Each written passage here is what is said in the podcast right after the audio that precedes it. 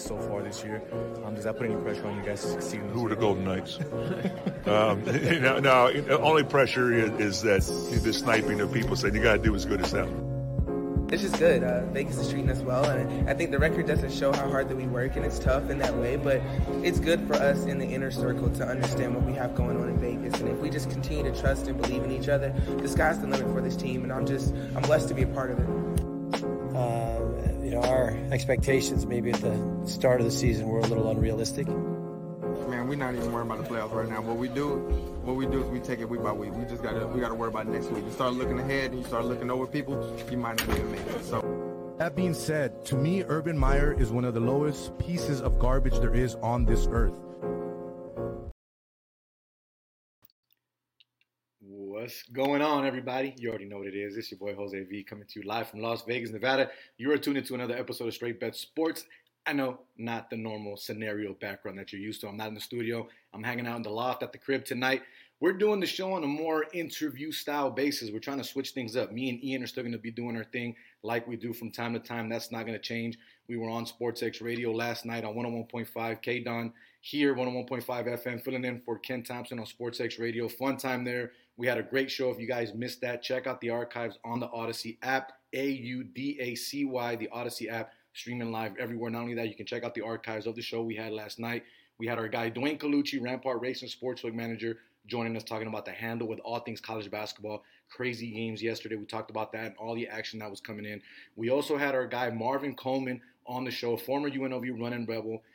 Um, Evansville point guard as well finished out his college career there, his final season there. We talked to him about that, how that was, which is good because it's going to be a topic of conversation that we're having today with the guest that we're going to have on, which is the transfer portal, right? Marvin was a part of that for the first time in his career, getting out of UNLV and having to go somewhere else and try to find a different location for him to go and play some ball and finish out his college career, which he did that. But the guest we're going to have tonight, it's it's it's someone that I feel doesn't get the opportunity to speak as much. And what I mean by that, more people need to listen to this individual.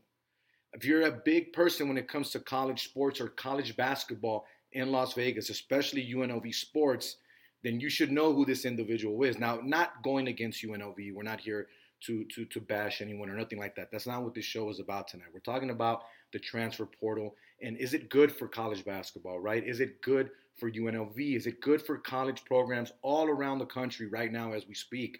When you have teams bringing in a lot of different guys trying to create teams for that season, when all you have is transfer portal guys, doesn't really create the type of, you know, how can I say this, the legacy, the, the lasting legacy, the tradition that you would expect from a college. So I wanted to get um, our guy, Coach Che Jones, on here with us today to talk a little bit about the transfer portal and what we got going on. But before I get him on here, I'm gonna ask you guys like I do every single week. Drop that comment, drop that like, press that share, let everyone know what it is you are tuned into, and we will go from there. We greatly appreciate you again. We are live on YouTube, Twitter, and Facebook. If you search Straight Bet Sports, we are live on all of those platforms. Now, if you missed this show, you can always catch it later on as well. If you're not someone that likes to watch but listen, because that's the type of things you're into, we're also available on Spotify, Anchor, Apple Podcasts, Google, Stitcher, whatever you want. We are there. You can find us. So we greatly appreciate all the love and all the support. Last night was crazy, man. A lot of crazy college basketball. I definitely want to talk a little bit about those games with our guest here, and then we're going to get into our topic of the night. So before I do so, let me go ahead and bring in our guest, our guy, Che Jones. What's good, my guy? How are you doing? I'm good, I'm good man. man. How, how, how you doing? doing? Hey, I, am excited because uh, you and I spoke on the phone already earlier this morning. Yeah, yeah. Um, we had our text conversation the last couple days, and you also brought something to light to me that I, I, feel very stupid that I didn't know that I should have known, especially someone covering media out here in Vegas. But like you said, I wasn't around during that certain time, right? And now what I mean by that is let's jump on this topic right off the bat. It's the assist record in the NCAA that was broken last night, right? In the NCAA tournament for a game. Talk a little bit about that and how much it means to you because you were very vocal to me about how you felt it really wasn't recognized as much out here as it should have been. Uh, yeah, uh, yeah, you know, you know um, um, we're, talking we're, talking about, a guy, guy who was, who was a quality, quality, quality point guard. Point guard. Um, who was a consummate point guard who kind of set, set the tone for a lot of us Vegas guys as to what, what a point guard, looks, like. looks like. Um, um, playing, playing, with, elite, elite players, players um, um you, also, you also you often get lost, get lost in the sauce, sauce getting the, ball, the ball to these guys. guys. You know, you know um, um, today's, today's, game is a little, bit, little different, different because, because everybody, everybody kind of shoots the ball. Everybody has the opportunity to go score 25, 30 points. But um, back then, point guards, their responsibility was to get the ball to the guys that could fill it up. At that time, those guys were Gerald Paddio, who I think is one of the best shooters UNLV has ever had, and obviously Freddie uh, Freddie Banks. But the guy that got the ball to these guys was none other than Mark Wade. Mark Wade was a pass first, pass second, pass third point guard. Okay. He would always find somebody, not only find them open, but find them in rhythm.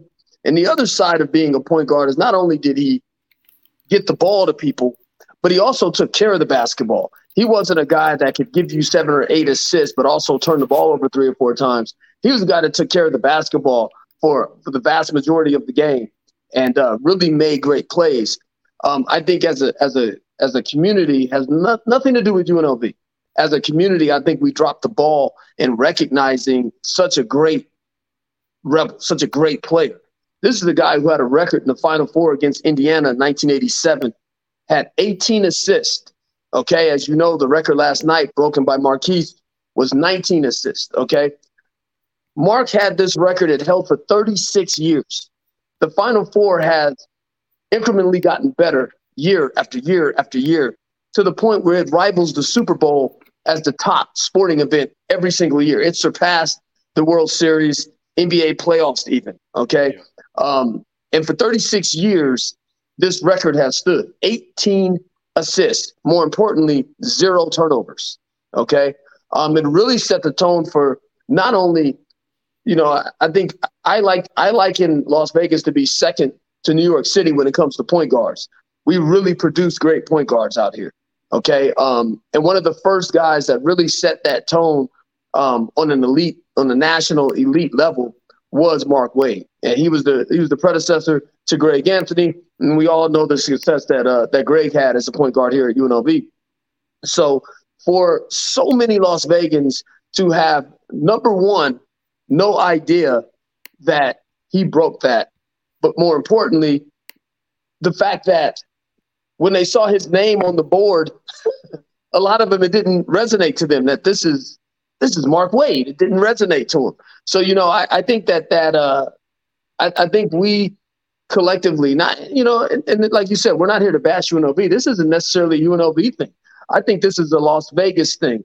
Um, we get tired of things quickly like we did when we were kids. You know, you get that new toy for Christmas, and by the time your birthday rolls around, it, it's collecting dust. You know, or like some of our wives and their treadmills. yeah. Oh my! Hey, if I could show you the room next to me, you'd see the treadmill the wife has right there. I'm, you mean you mean the coat rack? The coat rack, exactly. That's where you hang so, the stuff that you take out the washer that you don't want to put in the dryer. That's where you put. It. So yeah, you know, I, I think that we um we've you've seen that with some of the hotels and the properties around town. We um we tear things down, we get rid of things, and we move on to the next thing. And I do think it's important to move forward. But um, as I posted earlier, you know, um, our past is our past, and and it is it's beautiful, it's storied, it's turbulent, it's a lot of things, but it is our past. And if we don't do a, a, a better job of, of of recognizing our past, the president is going to pass is going to move right past us. You know. So I, I, want to share the video that you posted on, on Twitter just to give oh, some oh, okay. people an understanding of, of how much not only this record meant to you as an individual in the city of Las Vegas, but as, as a rebel, right? For the rebel program at the end of the day. Yeah. It's time for me to talk to my man, a legend, right here. They don't, they don't understand, man. Hey, I'm here with the dude that's inspired me as a point guard as a kid. Last night, a great thing happened in college basketball. Young kid, Markquis Nowell broke a record that stood for 36 years. This is the man who originally had it. Las Vegas, stand up, show love to this man right here. 18 assists in regulation, zero turnovers. Okay? That's how you do it. Mark Wade, man, we appreciate you. You have been a mentor to me. You have been a guy that I looked up to for the longest. I appreciate you. We're going to talk about you more today, man. All love. All My love. man. Love you, brother. Love you too. Hey, be safe on the road. And again, I show that video not to harp on it or to throw it in anybody's face, but that that just shows at the end of the day that I look at it this way, okay, Che, and this is from what me and you were talking about earlier. You mm-hmm. even mentioned how I wasn't around during that time. You know what I mean? Uh, I, have been here since 2007, but I knew about the program obviously before me coming here. Obviously, I, have known more of it because I was a fan before I started doing media. So I've seen the ins, the outs, the coaches, the head coaching changes, you know, the ups, the downs, the question marks about the alumni, things of that nature. Why aren't certain individuals around? You know, why aren't other individuals getting opportunities to come back and help this program build to what it used to be? But then I also take a step back and I, and I ask myself, why aren't we asking this about parents and original UNLV fans? And what I mean by that, our fans from the 80s, from the early 90s, the grassroots, the original people that were here, right? I'm pretty sure yeah. a lot of those had kids. Those kids probably already have kids now as well. So those have people have grandchildren. Yeah. I think, and again, not talking down to the UNLV community or the Las Vegas community at all, but looking from the outside in, I would say that we've probably done a bad job as a UNLV community, as a fan base, for the original fan base to continue that legacy within their family. Now, again, we all have different views. Some of us might say, well, it's hard to follow a program that sucks or they can't win this and that. My mindset is different. Whether the program wins one game or 30 games, I'm still going to go support and be there in the stands, whether I'm media or I'm a fan, because at the end of the day, I did play sports when I was younger. I knew what it was like when people were there rooting you on as to where there was no one there. It's a big difference and it's a huge feeling. So, would you say that maybe the Las Vegas Valley hasn't done that great of a job as as as grooming our kids coming up to become UNLV fans? Well, well, definitely. You know, the um, the responsibility to preserving history is on the shoulders of the ancestors. Okay, it's not necessarily uh, up to the up to the book writers. Uh, you know, it's up to us. And who are those ancestors? Those are the, people that are today in their 60s and 70s that that were young people and uh, watching those games at the time and saw the uh, saw not only how the program went to you know just I mean just unbelievable heights, but more importantly, what this program did to change the complexion of basketball in general. Okay, um, when you look at the way basketball is played today, and you go back to the late the mid late 80s, early 90s, there was only one team on earth that played this way. And, and that was right there at 4505 South Maryland Parkway. Um, that style of play is very, very common now.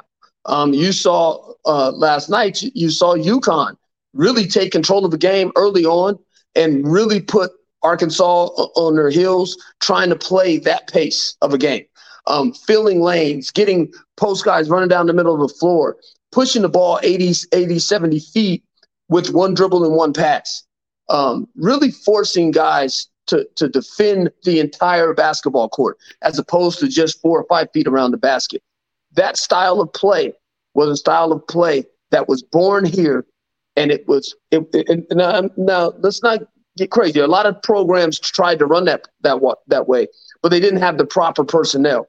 What Coach Tarkanian and his staff did at that time was play a style of basketball that a lot of people at the times wanted to say wasn't real basketball.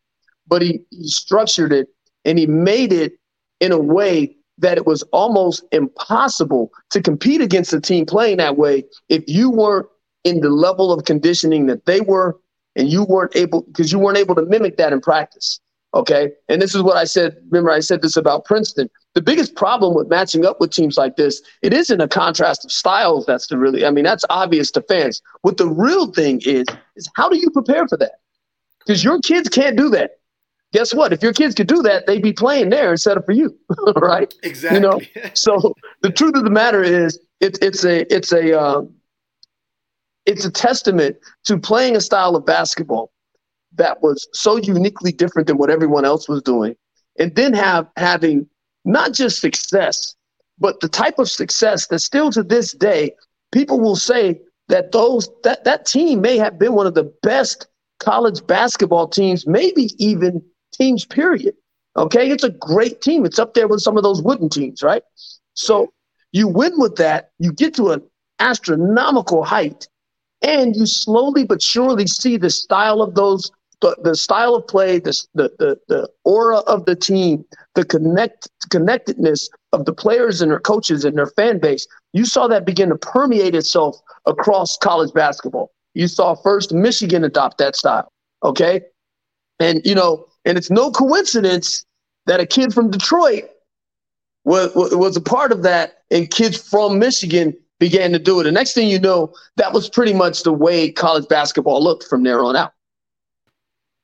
Once again, you're tuning in to Straight Bet Sports live here on YouTube, Twitter, and Facebook. We got our guy, Coach Che Jones, joining us live here from Las Vegas, Nevada. We're both in Vegas, so we're talking UNLV basketball, but we also want to talk about the transfer portal. Now, I'm going to bring up a video here, which some people may laugh at the end of the video because it's a funny comment, but it's very true. Che was on our show a little over a year ago when we were back at Gorilla Cross Radio. Big shout out to Quan at Gorilla Cross. I'm still working there, by the way. Engineering shows, doing other things. Um, but um, we were at we were in the studio and we were talking college basketball. We were talking transfer portal because the fact that UNLV had nine guys at the time coming in through the transfer portal, which is one thing that I've always said the transfer portal to me, from my understanding as a fan and as a media member, has always been for you to grab that one or two individuals that you may need to complete your team that you feel you may be missing to possibly make that run or be that better team that season, right? Not to bring in a whole recruitment of a roster in nine guys and think we're going to gel from day one. I mean, again, I think we've seen that with UNLV because we saw that towards the end of the season where some of the games looked like they were getting a lot better together overall as a cohesive unit. But then you also saw them fall apart at times where you didn't expect that to happen, right?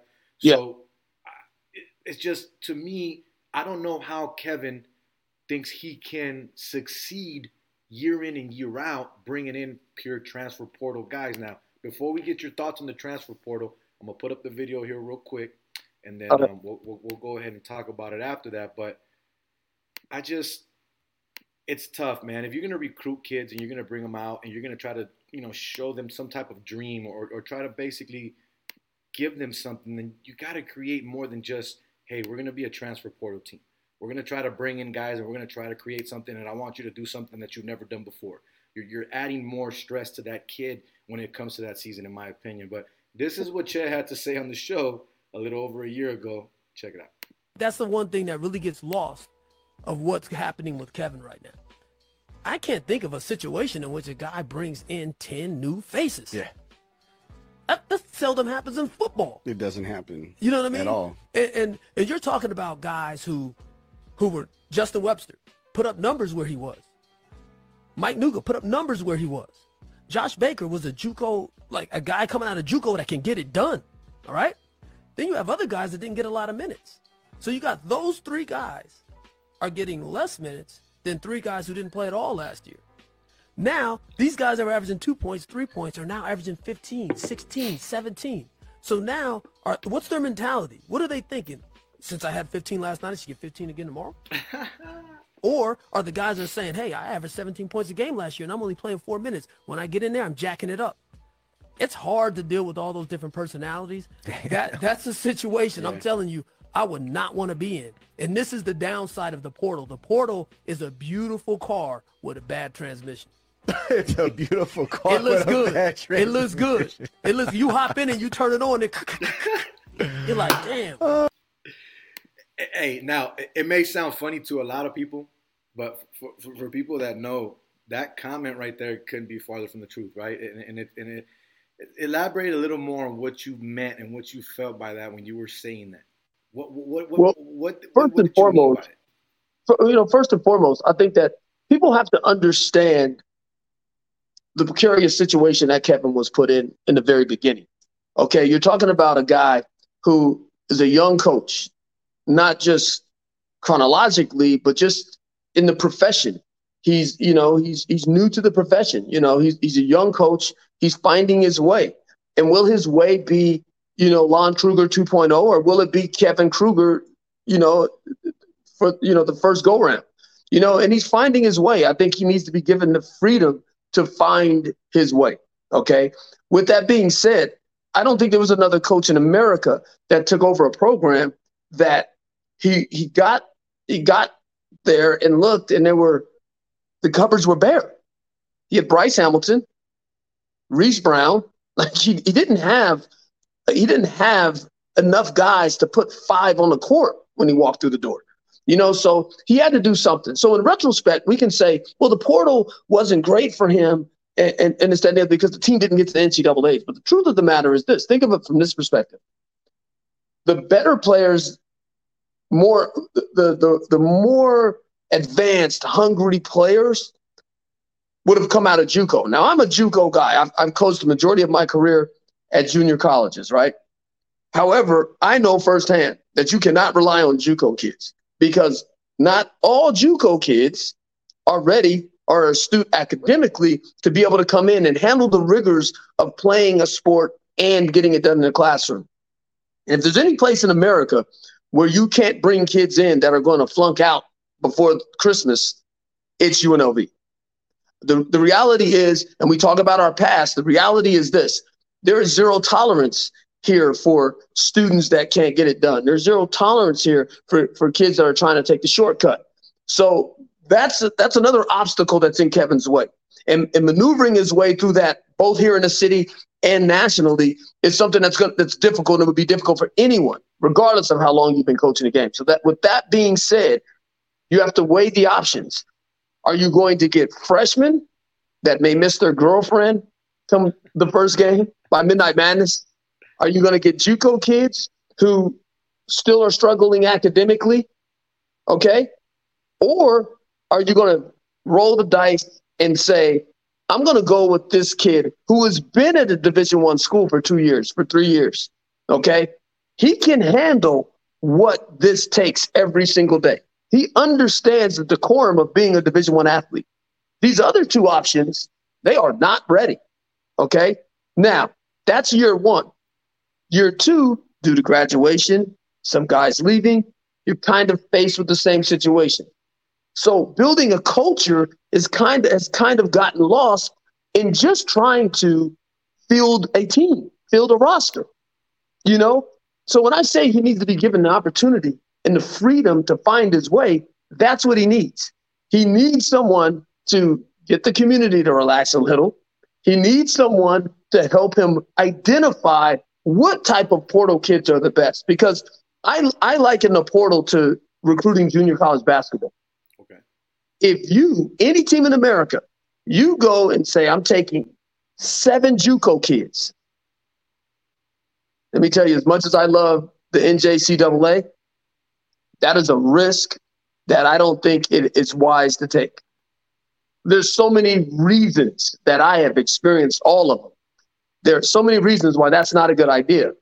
Okay. So I, I think we're all in the we're all at the moment trying to figure out how the portal fits in because it's not an academic issue that we're concerned with. It's not necessarily an ability issue that we're concerned with because regardless of how you cut it, at one point in time, these kids were the cream of the crop. That's why they were Division One recruits. Okay, something somewhere along the line, there was a, there was some kind of something that happened that didn't allow these kids to either fulfill their potential or they lost interest. I mean, if you're if you're playing at Kansas State and you're doing well, and then all of a sudden, here comes Keyontae Johnson what are you going to do? Because he's playing. It's tough. he's going to play. Okay. If you're at if you're at you know you're at some place and then you know the big kid from uh, Edey from Purdue decides to transfer because his girlfriend got a master's program somewhere in California, and now all of a sudden at six nine you look up and here's seven four coming on campus. The portal might be for you. all right. You know, so we I think we're all in the at that stage. We're trying to figure out where the portal fits into recruiting, conferences, uh, uh, just there's a there's a myriad of things that that precede whether or not the portal is good. Now the flip side of that is you have a lot of kids who were over recruited. They were never Division One athletes. Maybe they're part of a package deal. Maybe uh, coaches didn't do the due diligence to figure out that hey, this kid is averaging 35 a game, but he's shooting you know, he, he's a he, he's a, a a 20, 40, 60 kid. yeah. He ain't gonna be able to make free throws in the Thomas and Mack. Okay. Or you may look and this kid is, you know, he's playing up in, you know, Winnemucca and he's averaging 40 a game and he's never played against anybody over six four. You know, and sometimes you get a kid who he just got he was not necessarily over recruited, but other guys develop, other guys get better or whatever we have to figure out, not the NCAA, but we need to figure out as coaches how we're going to utilize the portal. Um, just like JUCO basketball, coaches that figure some conferences don't don't even recruit JUCO, right? Then there's some conferences they live off of JUCO. Yeah. So I think you got to figure out how it fits in. Um, I don't necessarily think that the portal is a bad thing. I'm I don't necessarily agree with it. I think that it really, really does, and in a lot of ways, it contradicts what we're trying to teach kids when they go to college. So uh, basically, what I'm taking from everything that you're saying, just me sitting here listening, right? At, at the end of the day, portal, good, not necessarily bad, right? But what yes. I'm understanding is that there needs to be more of an understanding on how to use the portal from coaches, right?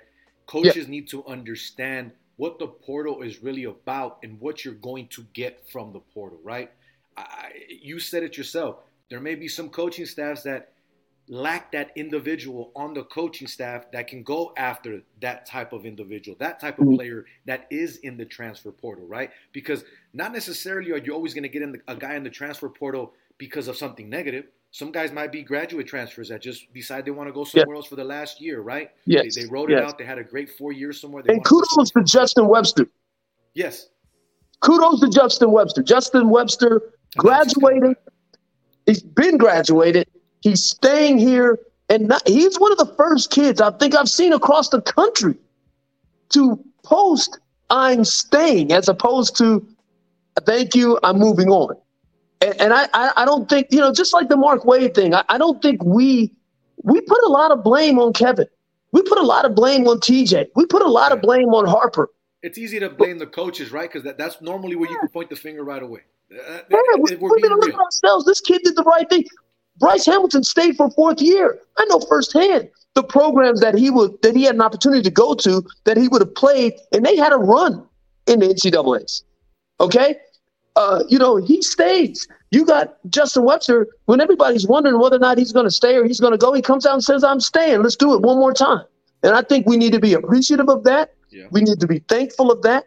But like I said, I think the problem with the portal if there is a problem, this is where the problem lies, is that it goes against what we're teaching young people when they go to college.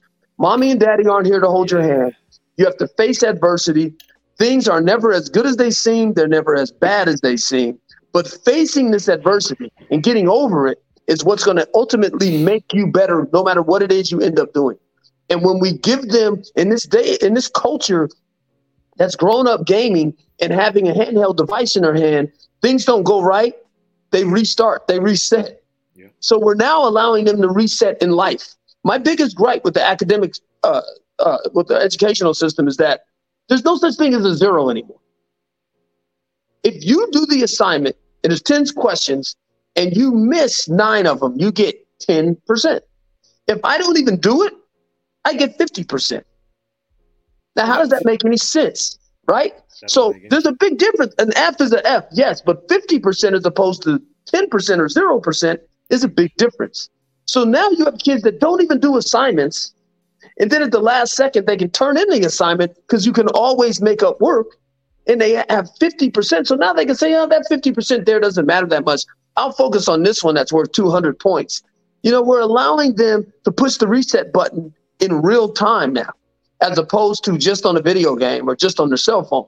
And that's what I think the portal does. The portal is an extension of that mentality that, hey, we'll just hit the reset button when things aren't going the way that we like. Rather than say, hey, I guess I need to learn the different levels. Maybe I need to get a little bit better at this. Maybe I need to focus on it. We don't force kids to do those things. We just allow them to reset. How frustrating is it for you knowing the culture of UNLV, knowing the culture of the city when it comes to basketball? And watching these games, watching this season, and not only watching now, you're covering this team. You're covering this team, Che. You're out there every night. And when they're on the road, you're at home watching these games, analyzing. At the end of the day, you are a coach. Maybe mm-hmm. not a coach for UNLV, but you are a coach, and that will never change ever. No. So I'm pretty sure you're very analytical of the team, not in a negative way to where you're ever going to post or bring this team down at all. But anything that you ever say is all factual. If I'm being honest, the conversations that I have with you, whether they're brief, whether it's a text message, whether it's a phone call, you've never lied about anything you've seen on or off the court. Mm-hmm. You and I have been at games where there's times where I'm watching the game and you're talking my ear off, but you're the only person. No, no, no, I mean this respectfully. You're the only person that I will sit there and let talk to me because you are pumping more knowledge into me as I'm watching this game. Mm-hmm. You point out things that other people may not see that are also sitting courtside, or people that yeah. may be at home watching on the television that have a better view. You yeah. point out things that maybe some of the coaches, with all due respect on that coaching staff, haven't noticed or haven't looked at, or may not be paying attention because they're putting too much focus on another individual, right? Mm-hmm. And, and, and, talk a little bit about that and, and, and, and how how you can handle that without blowing up because we know the world of social media and how it is now. It's easy to be hot and grab your phone and put some things into words and then later go, holy shit, what did I do? I shouldn't have done yeah. this, right? So, yeah. what do you do? What do you tell yourself since you've been covering this team now that you've been back? Well, you know, the, the biggest thing for me is that, you know, I fortunately, I, I've lived my life trying to not say or do things that I'll regret later. Does that always work? No. But I believe that if your heart is in the right place, nine times out of 10, you're going to do and say as close to the right thing as possible. Um, my intentions is, I, I think if we could even go back and find that I thought that if Rick Pitino didn't get the job, that Kevin Kruger is right there and, and, and he may and he may be the guy, right? Um, I want him to be successful, not so much because of my relationship with Kevin or, or, or, or even because he's at UNLV and played here. Um, it's more or less as a coach. It's there's a brethren of, amongst us, and no, I listen. We don't want to see anybody get fired. You know, I fortunately have never been fired, and, and and I can't imagine that feeling, especially for guys like Dave Rice and for Kevin Kruger, who this is their home. This is they love this place, and I don't want the bad to fall on their shoulders. Which I heard that that uh, that Dave may be up for the New Mexico State job, and if so, good luck. We, we, you know, I really hope that works out Dave for him. But that's a side note. But, um, but however, you know, I, I think that, uh, I, I think that like as you say, and a lot of people say this when they sit next to me. It's not. It's like I'm I'm like one of those uh, one of those military guys that you know something. Every time they hear a noise, they jump under the table. It's stuck. I'm I'm just that you know. So I see the, the things that I usually get antsy about on the side. It's just effort things that I see kids doing. I think those are more of an issue for UNLV than whether or not coaches know what they're doing or, or this, that, and the other. I really think that sometimes, and, and mind you, we are responsible for coaching effort. Correct. And when I say coach effort, I mean you either do it or you don't play. And I, and I, I think that sometimes I see that with kids and I'm like, holy crap, he he's running the same speed as the ref.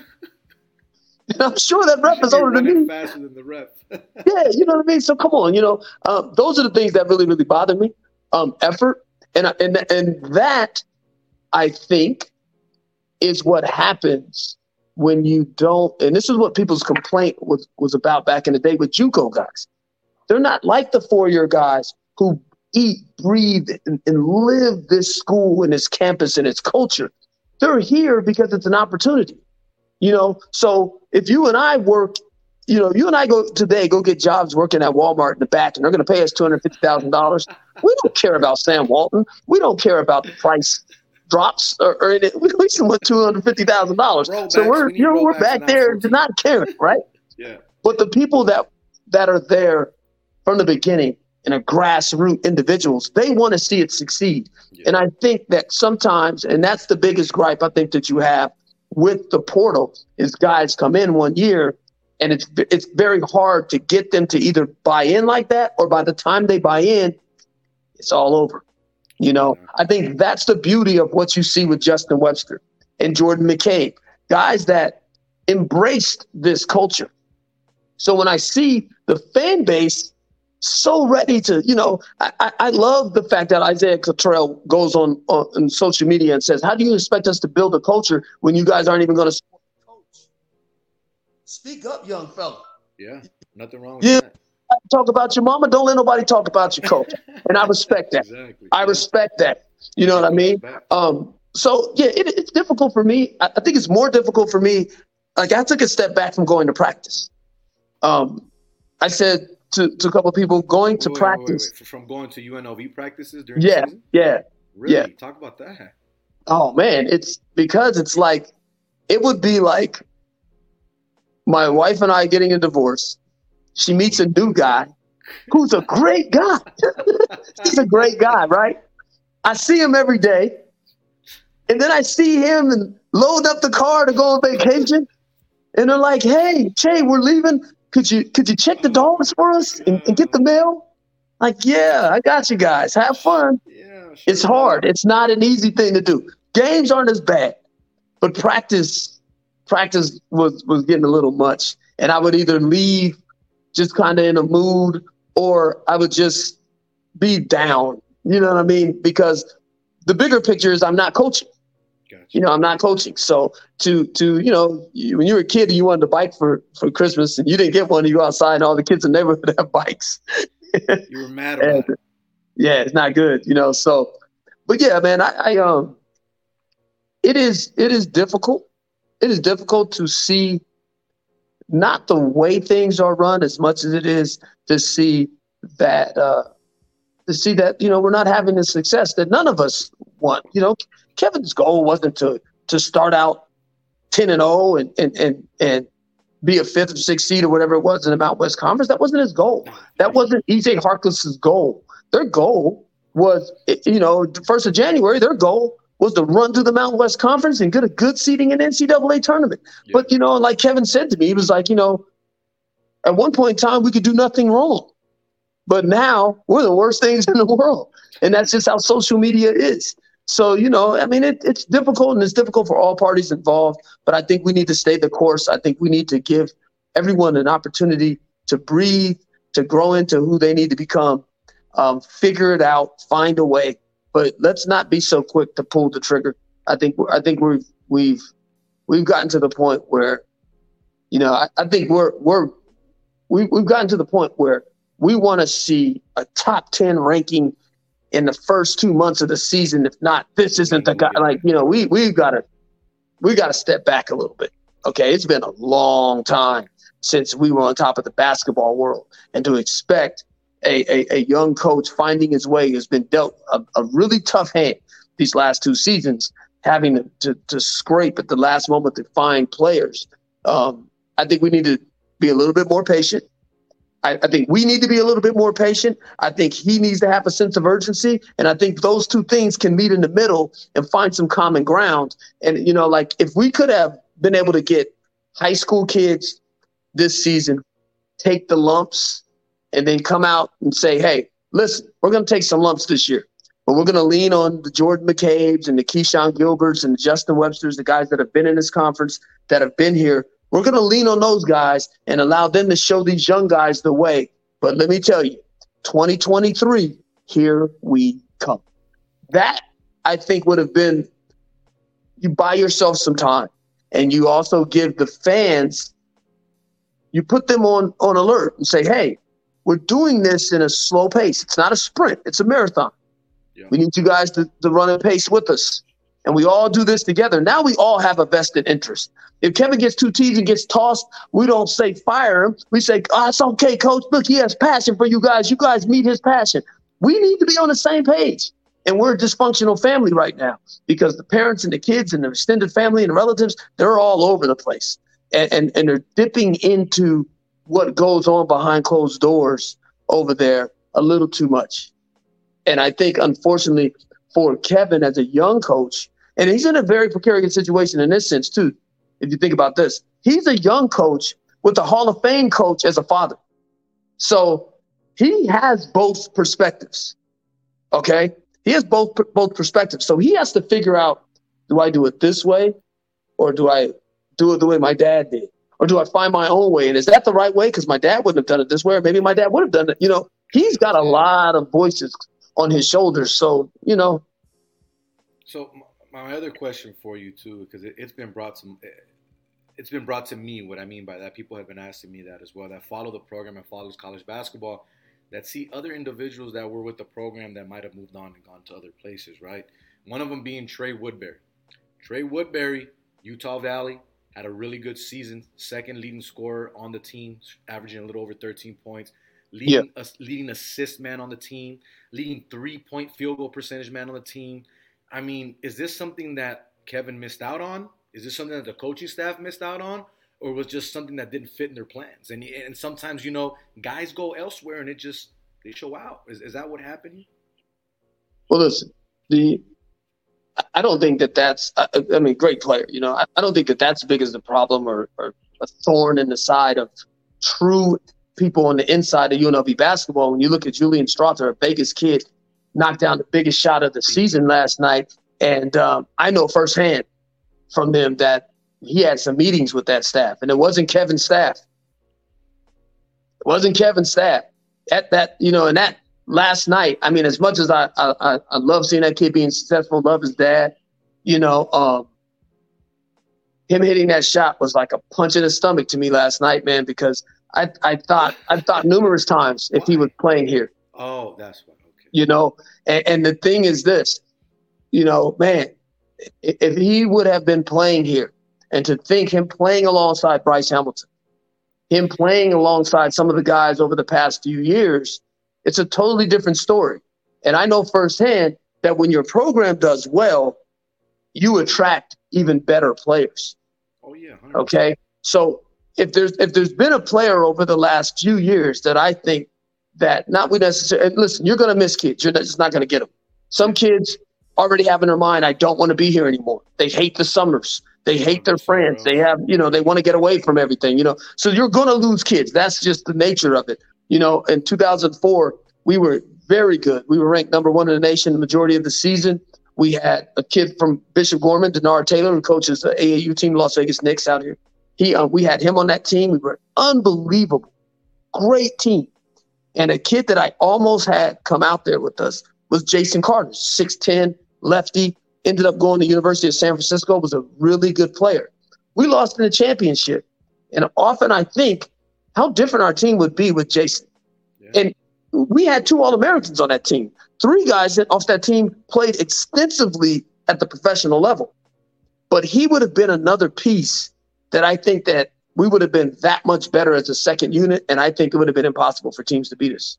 You know, so you're always going to lose out on kids, and you're going to look back and say, "Man, we would have that kid or that kid." So you know, you know, kudos to Trey, like great, great job. You know, and Julian. I mean, last night was a great, great moment for Las Vegas basketball, yeah. with the exception of, of beating the number one team uh, you know, a decade ago with, with you know, Bano's run, Coach Kruger's Sweet 16 run. I'll put it to you this way. I'll put it to it you this great. way. I, I work with Julian's cousin.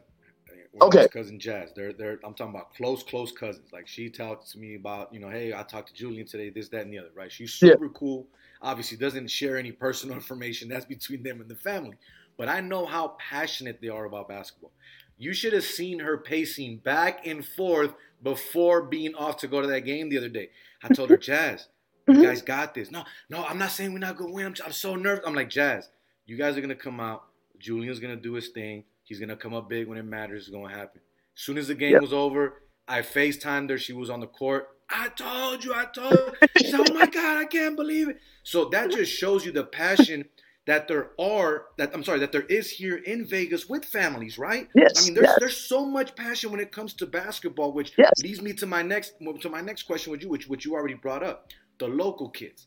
I, I, I totally understand that there are kids that it's not that they don't like UNLV or that they may this this dislike the program or anything like that.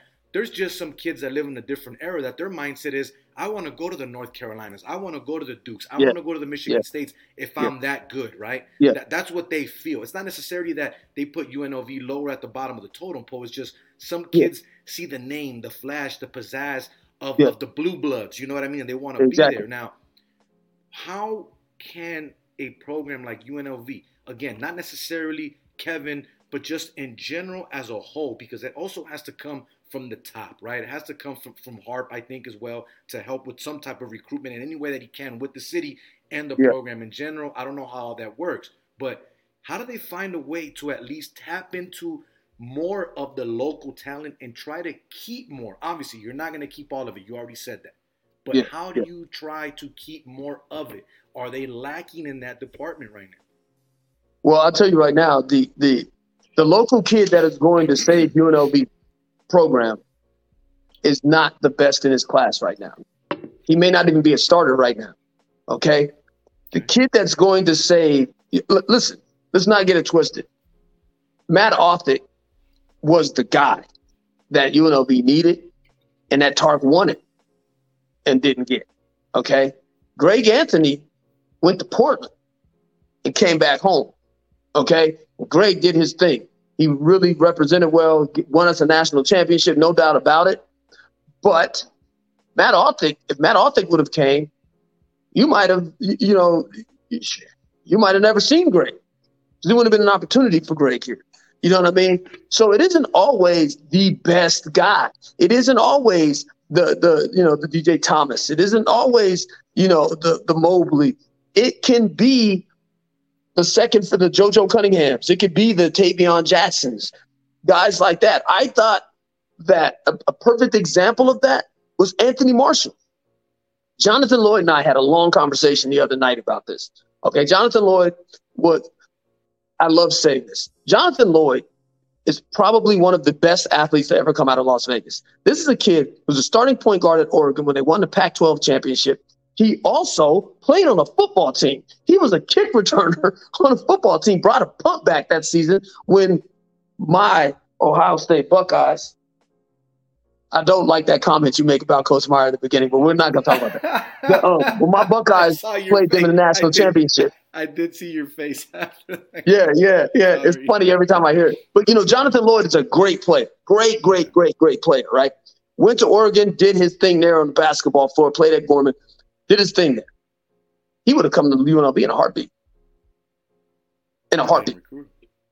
And he still says that, right? You know, um, but the reality is when you want, when, when, you, when you're looking to get the best player, yes, that's great. But sometimes it isn't always the best player that makes the difference. Sometimes It's a guy that's a fringe player. It's a guy that's perfect for your system. That's another thing. Kevin isn't necessarily in a place where he can recruit system guys because in a system, you have five or six guys that make a system work.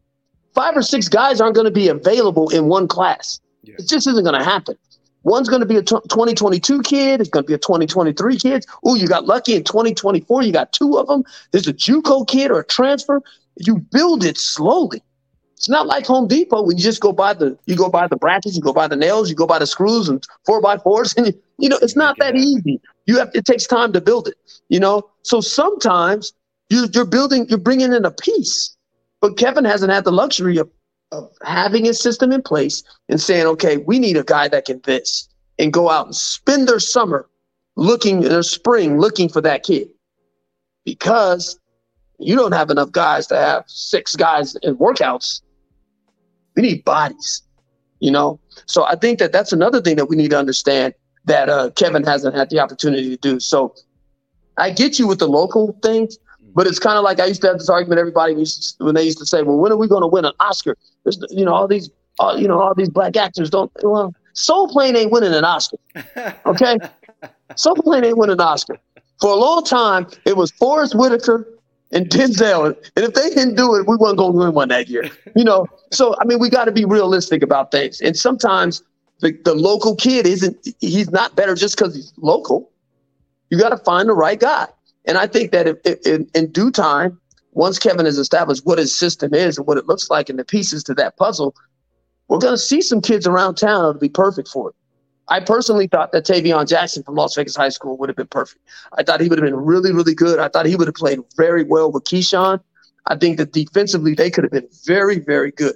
You know, um, it's uh, but you know, like I said, I, I don't necessarily think I think it's also unfair to put the burden on the shoulders of one kid. Yeah. You know, for you know, if we have a kid that's you know a top ten kid in the nation and say, well, you have to come here, you have to come here. The program needs you. The program needs you. To put that on the shoulders of an eighteen or nineteen year old at home is crazy. You know, so I mean, like I said, I keep coming back to this. I think we just have to be patient. So, with all due respect to Kevin, his staff, the whole program, and all that, would you say that the program would benefit from an individual as yourself with what you can bring to the table. And what I mean by that, your experience, knowing the city, knowing the program, knowing the culture. Do you mm-hmm. feel that you would be an asset if UNLV would give you that opportunity to be a part of this um, oh, yeah. Oh yeah, I've, I've said that. I've, I've, said that for the last. Mm. I've said it for 30 years, but I, I think it's been legitimate for the last 10 years. I, I've gotten my feet wet. I understand the relationships between players and coaches and the community and all that kind of stuff. Um, there's not a person on earth that loves UNLV more than I do. There, there's bottom line. I, I, I don't care who it is. You know, there's not a person on earth that loves that university and that program more than I do. Um, and you know, I, I, I've said this to you before. One of the greatest compliments that I've ever been given, and all the accolades I've had basketball wise, playing and coaching, is when uh, Robert Smith who uh, he had endorsed me um, when uh, when TJ was before TJ was hired, and uh, he said we need a guy, we need a, a guy like Che Jones who's a true rebel, and being recognized by so many of those guys like Anderson and Mark, Richard Botts, Ricky Sobers, and uh, even the younger guys as a rebel is is a, is a compliment. I've had my success on the other side of the country.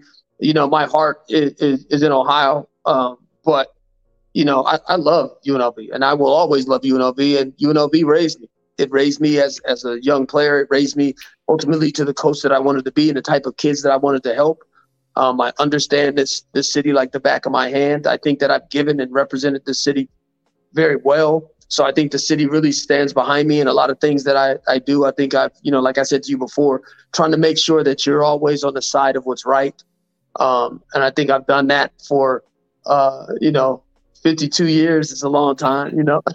but uh, I think I've done that for a long enough time that people trust in me and believe in, in me and, and how genuine and sincere I am with things. And, uh, you know, I know that I would help any program in the country.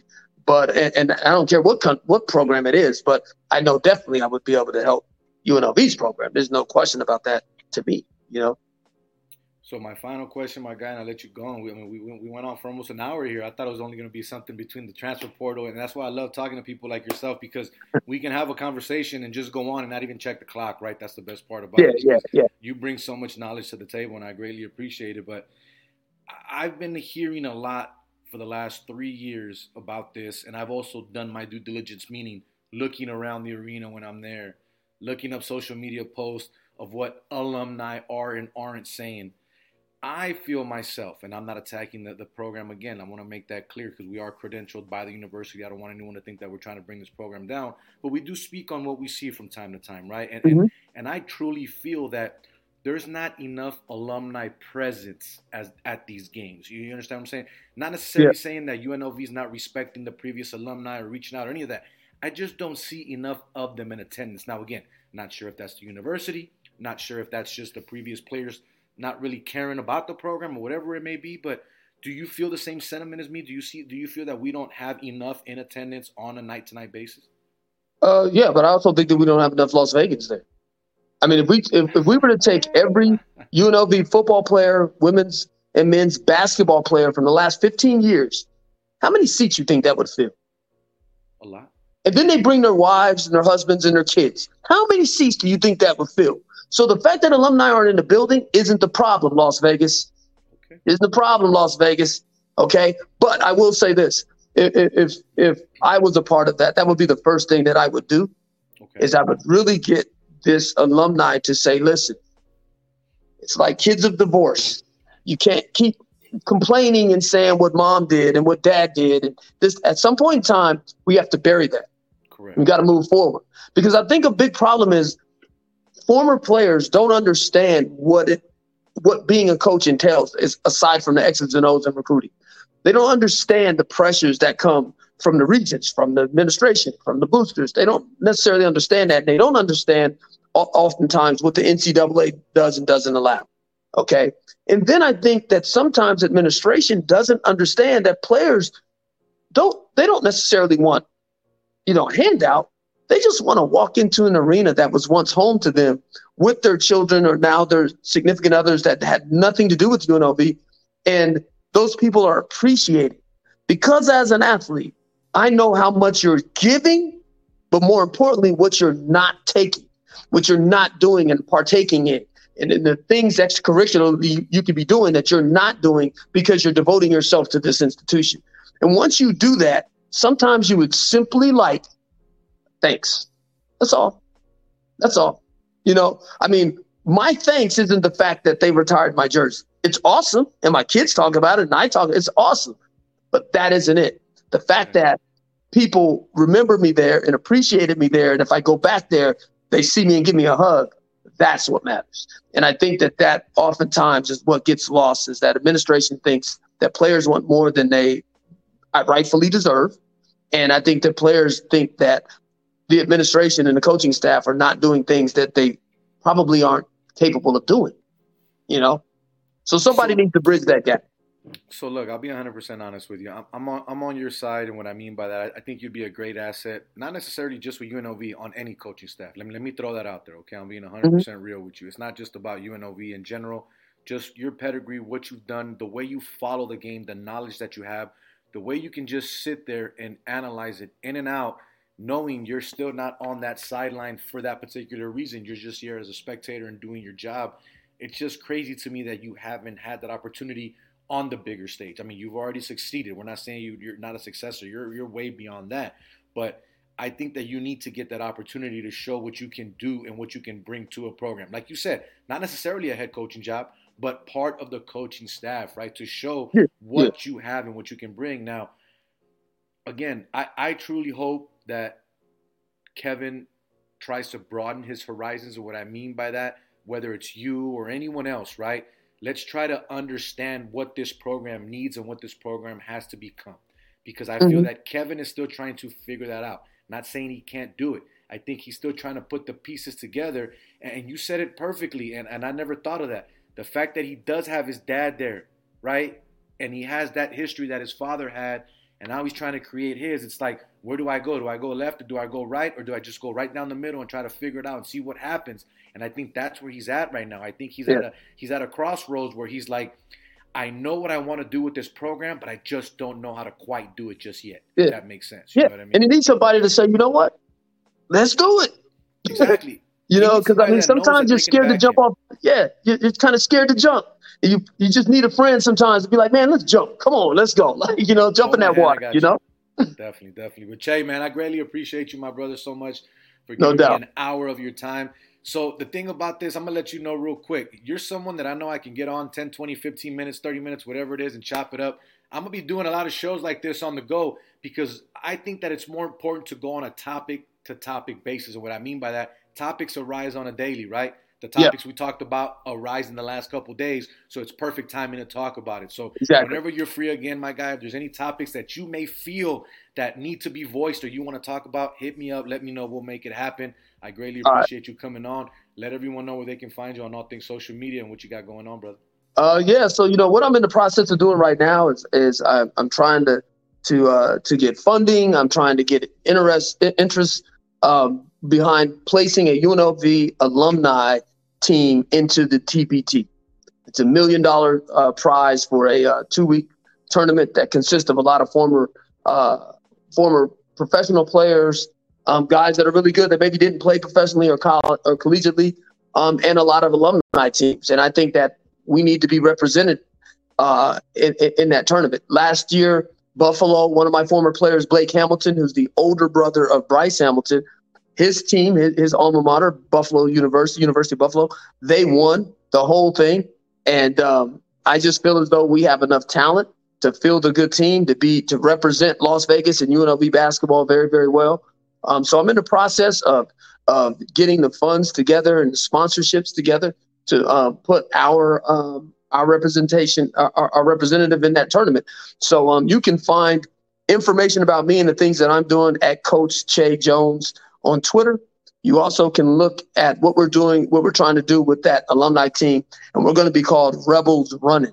Instead of running Rebels, we're Rebels Running, and uh, we're going to be looking to uh, at not not look back on the past, but use the past to propel ourselves into the future and uh, really, really, really um, embrace this uh, this culture, this this brethren of UNLV basketball, and how it really, really changed not only our city but the culture. Che, I got the video up from your Twitter page that you're talking about. I saw it the other day. I want to share this real quick for a lot of people that don't know about it.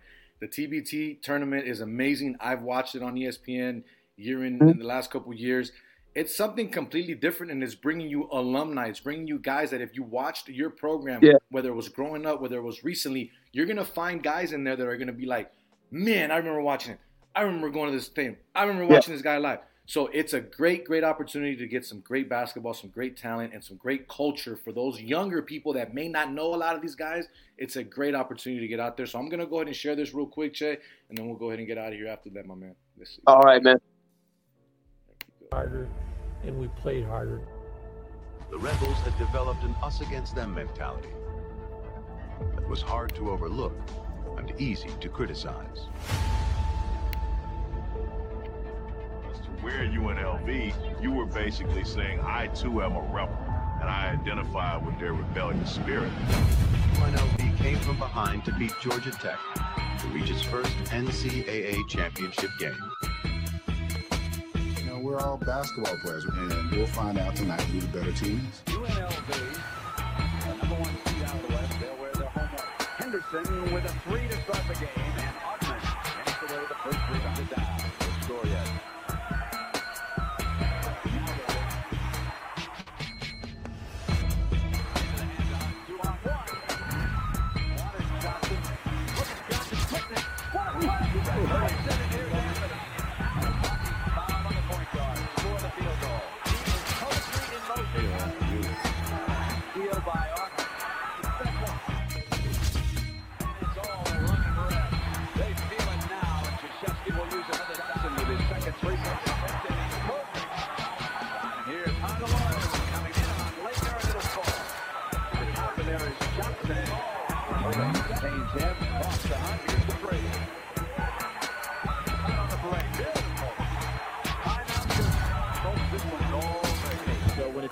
Bad, it's really going bad for Mike club.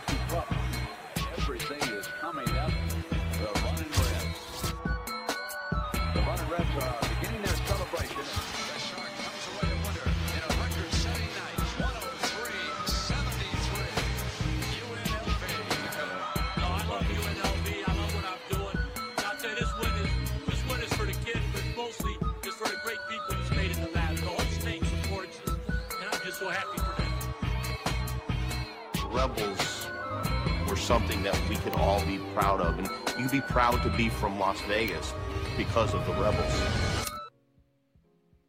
There you go. Rebels hmm. running. If you guys don't know, now you know. Go out there and support my guy Che and what he's trying to do. I, I'm excited, man. I'm, I'm gonna be honest with you. And the fact that I know you and that you're the person that's trying to get this together, I know it's gonna be an amazing squad, man. I know you're gonna do the best that you can to get. Yeah, the man. I, I mean, out there. I, I watch that probably once a week, man. I, it still gives me goosebumps. Uh, you know, I uh, I remember uh, winning a national championship, and a lot of it I, I was in the back of my mind remembering us, you know, in Denver. You know, uh, Sean Watkins and Anderson and Stacy and Larry and Moses and and all those guys jumping around and cutting down nets. And when I got to go up there and cut down the net, I was like the most unbelievable thing in my life, you know. And uh, I, I still get goosebumps watching that video, man. That was uh, it was the greatest, the greatest thing, man. It's the greatest thing. Well, my guy, greatly appreciate you. It's Friday. Go ahead and enjoy your weekend. I'm not sure if you're going to be out at the Vipers game or the Knights game or the Va- Knights Hawks, anything. There's a lot of stuff going on this weekend. I think we got the Benavidez uh, Caleb Plant fight. If you're a boxing fan, that should be a great fight as well. But my guy, greatly appreciate you. Enjoy your time this weekend. Say hi to the wifey. It's been too long since we all got together. Yes, me, yes. Me casa, su casa. You already know that. My Yes. wife got along with yours. Let's chop it up. Let's have dinner. Let's do something Cool. soon, my brother. Cool. We'll do that, man. Definitely. All right, my man. You take care of yourself. Thank you so much. All right, man. Thanks for Have having me. Peace. There you go. Our guy Che Jones, Coach Che Jones, Che Malik, however you want to call him. A lot of people give him different names, but we greatly appreciate him joining us today. And all you guys that tuned in, chopped it up with us, we greatly appreciate you. You were tuned into another episode of Straight Bet Sports live here from Las Vegas on our YouTube and Twitter pages and Facebook, of course, as well. We're gonna go ahead and get on out of here. But look, man, I'll be at the Vipers game tomorrow, giving you guys some coverage from out there. Hopefully, they can come out with the W.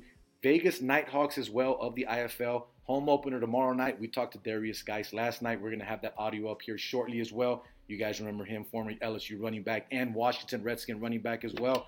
He's on the team. Yes, he will be playing there. So, guys, thank you so much for the love, the respect, and everything that you guys do for us and the show. We greatly appreciate you. Till next time, we are out. Peace.